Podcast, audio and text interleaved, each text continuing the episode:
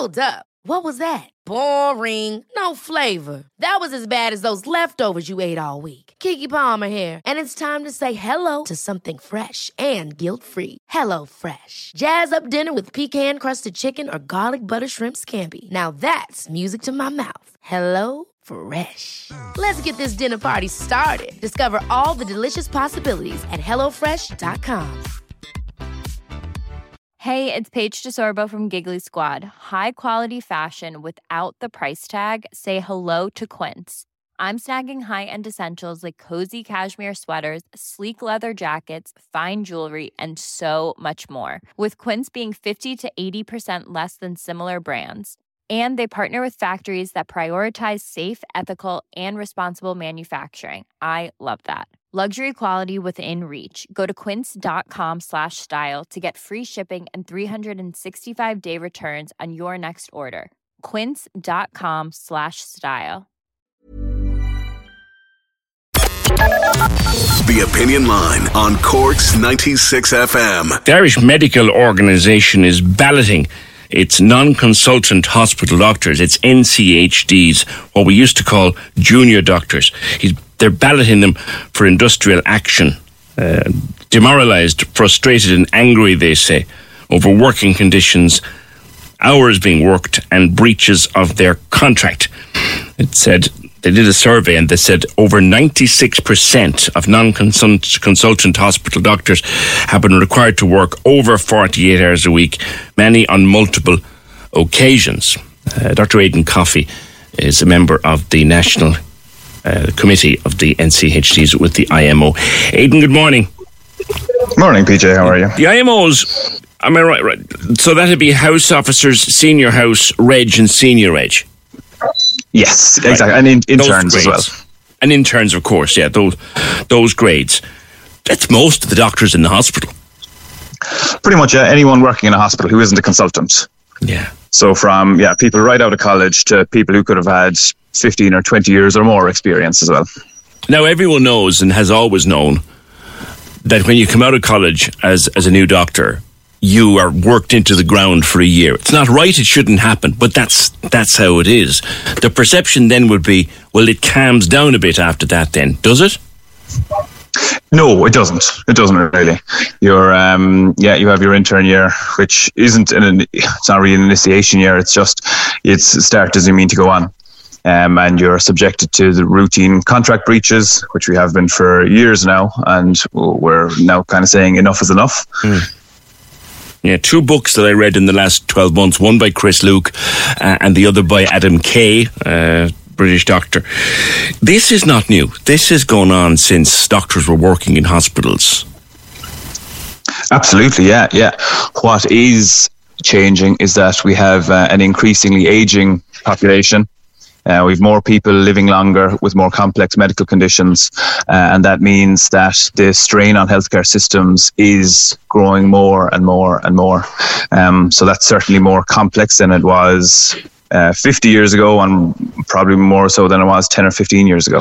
Yeah. So, what does the average, say, senior house officer, what does their average contract say as opposed to what they actually have to do? So, under European law, we shouldn't be working any more than 48 hours a week. Yes. Uh, we should be paid for the hours we're worked. Uh, sometimes, uh, as you know, things inside in a hospital or in healthcare are unpredictable. You need to work longer. Uh, you might need to come in early in the morning to see patients that have come in overnight. You might need to stay late to look after patients who become sick at the end of the day. Um, and that's that's accepted by NCHDs. We don't have a problem with that. What we do have a problem with is not getting paid for those hours. Um, the NCHDs are entitled to uh, annual leave. Uh, we're also entitled to study leave, um, and we're entitled to get our rosters in a somewhat timely fashion. So that's meant to be more than two weeks before we start our job. Mm. Uh, unfortunately, those things that are stated in our contract are often uh, not enforced, and this is happening every day of every week all over the country. Mm. And this, like we said, is not new. There's simply not enough of you, seems to be the answer. There's just simply not enough of you for the work you're required to do. Yeah, yeah. I mean, there's I think there's seven and a half thousand uh, NCHDs. Um, we've about two thirds of them on training programs. So we need more people on training programs. Um, there needs to be more training places available, and there needs to be a dedicated, um, I suppose, evaluation of workforce planning. Uh, it's all just far too haphazard at the moment. And granted, there have been increases in tra- training places uh, in various specialties over the years.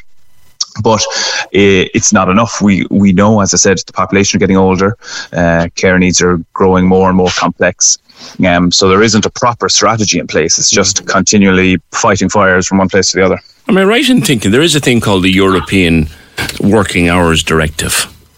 and yes, even even then you're derogated from that. Yeah, so as I said, we, we shouldn't be working any more than 48 hours in a week. Mm. The HSE figures will conveniently say that there is 100% compliance throughout the country, but when we surveyed our own members, uh, 100% of people said they're working beyond their contracted hours. So, what what is the plan? There's a ballot for industrial action. I mean, the last thing anybody wants to hear listening to the radio on a Tuesday morning at quarter to ten is the, the doctors are going to go on strike. Is that going to happen, Aidan? It might. We, we, we don't want to. Nobody wants to. Um, but I think what we need is meaningful engagement with the HSE. We want our contract to be respected. It's very, it's our claims aren't radical. We're not asking for anything more or anything less. Mm. We just want what's written down on paper to be respected. Um, if that is, if the HSE say, look, yeah, you're right, fair point. Um, we're going to sort that out with the hospitals, then we won't be going on strike. If the HSE engage in, I suppose, their kind of usual behaviour of stalling and making no progress, then there's a very good chance we will be going on strike. So we'll be recommending to the members that we um, vote yes for industrial action. And we'll hope that it doesn't come to strike, mm. um, but that's it's a very real possibility. And just to clarify that, that this is just under industrial relations rules. So you can do nothing without taking a ballot. So you now take a ballot. That still doesn't mean you do anything. It means you've exactly yeah Exactly. It means that we we go to our members and we say the national committee has said we've had enough of this nonsense uh, and we need to take action. Um, what do you think, basically? Mm. And I think they're all going to say, you know, in huge numbers, yes, we do need to take action. Uh, and then we see what the HSE says. Mm. Like, you'd accept, I'm sure, Aidan, that there's not enough of you, correct? Yes, right. yes. So yeah. you can't yeah. fix that problem overnight. No, no, you can't. What I, I think the, as I said, it's all just a bit haphazard in, inside in hospitals. Um, so you know there are probably ways of restructuring mm. rosters uh, and all that and as I said, starting by paying for the hours worked for the people you do have employed uh, seems to me like a very fair and obvious place. Because yeah, there is overtime. I read an article at the weekend, and I know these articles always arrive in the paper uh, just around the time that doctors are starting to agitate, or any group is starting to agitate a bit. yeah, yeah. Um, stories about people earning a hundred grand in, in overtime. What is the story with uh, NCHDs and overtime? You do get it, don't you? You do, yeah. So um, we're paid on average for a 39 hour working week, like a lot of other people. And then for the hours you work over that, you're entitled to overtime. Um, so fairly simple concept. So but, if you work um, 60 hours, do you get paid for all those hours? Um, not routinely by any manner of means. Uh, the but sure, if you're entitled to overtime, you're entitled to overtime. Exactly. It sounds very simple when you say it like that, and I would agree with you completely. Right. But unfortunately, it doesn't work out like that. It's calculated over kind of an, a four week time period. You're paid probably two months after you've worked it. Ah. The it arrives into your pay slip in a very opaque manner. Um, you know, it's very it's very hard to interpret. So, it in is, other words, uh, again, mistake, I'm trying to keep it simple. Challenge. You, you, you, you oh, work yeah. you work say you work 40, 45, 50, 55 hours a week. You get your salary for your 39 and you might get the overtime down the road. Is that right? Exactly. That's it, exactly. You might. So you're you, trying to, you might, yeah. Uh, you might get, I mean, to be fair, most people are getting some overtime at least. I wouldn't, I wouldn't allege that we're not getting any. But I think if you're, you could be working 60 hours a week for four weeks and you might get paid for 50 or there'll be, you know, slices taken off the mornings you come in early. they might say, "Oh no, we don't pay anything. We don't like." I've heard in one hospital people being told we don't pay overtime before eight o'clock, and you have doctors being told to start work at seven o'clock. Yeah. Which is just completely wrong, like you know. Yeah, I know, I know.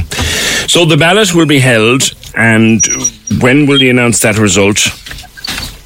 Um, probably in the next four weeks or so. So we'll be balloting our members over the over the next couple of weeks. And then that puts it on the table to the HSE. Say, right, we've balloted, we've balloted for industrial action. Now it's over to you. exactly, But exactly. just to reassure listeners, no, no doctor is going on strike this weekend or next weekend. No, no, no, no. We're still fully staffed at the moment, and even in the event of a strike action, there would still be a safe level of care uh, in the hospitals. You know, and we would come. We, you know, we'd make sure that there are safe staffing levels. You know, that's all. That's always a priority. But the situation at the moment is unsafe. It's unsafe for patients, and it's unsafe for doctors, and unsafe for all of the other healthcare staff. So we need to do something. Yeah. And look, it's been the situation for many, many, many a long day. And this is just the latest group of non consultant hospital doctors who are saying, we can't put up with this anymore. And you can't. Corks 96 FM. Ever catch yourself eating the same flavorless dinner three days in a row? Dreaming of something better? Well, HelloFresh is your guilt free dream come true, baby. It's me, Keke Palmer. Let's wake up those taste buds with hot, juicy pecan crusted chicken or garlic butter shrimp scampi. Mm. Hello Fresh. Stop dreaming of all the delicious possibilities and dig in at HelloFresh.com. Let's get this dinner party started. Hey, it's Paige DeSorbo from Giggly Squad. High quality fashion without the price tag. Say hello to Quince. I'm snagging high-end essentials like cozy cashmere sweaters, sleek leather jackets, fine jewelry, and so much more. With Quince being 50 to 80% less than similar brands. And they partner with factories that prioritize safe, ethical, and responsible manufacturing. I love that. Luxury quality within reach. Go to quince.com slash style to get free shipping and 365 day returns on your next order. Quince.com slash style.